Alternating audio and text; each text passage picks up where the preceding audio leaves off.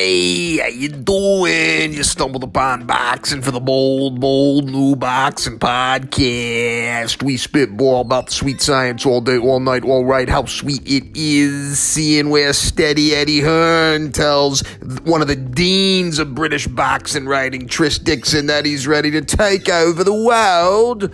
Once boxing comes back online, looks like it's Eddie's time to shine.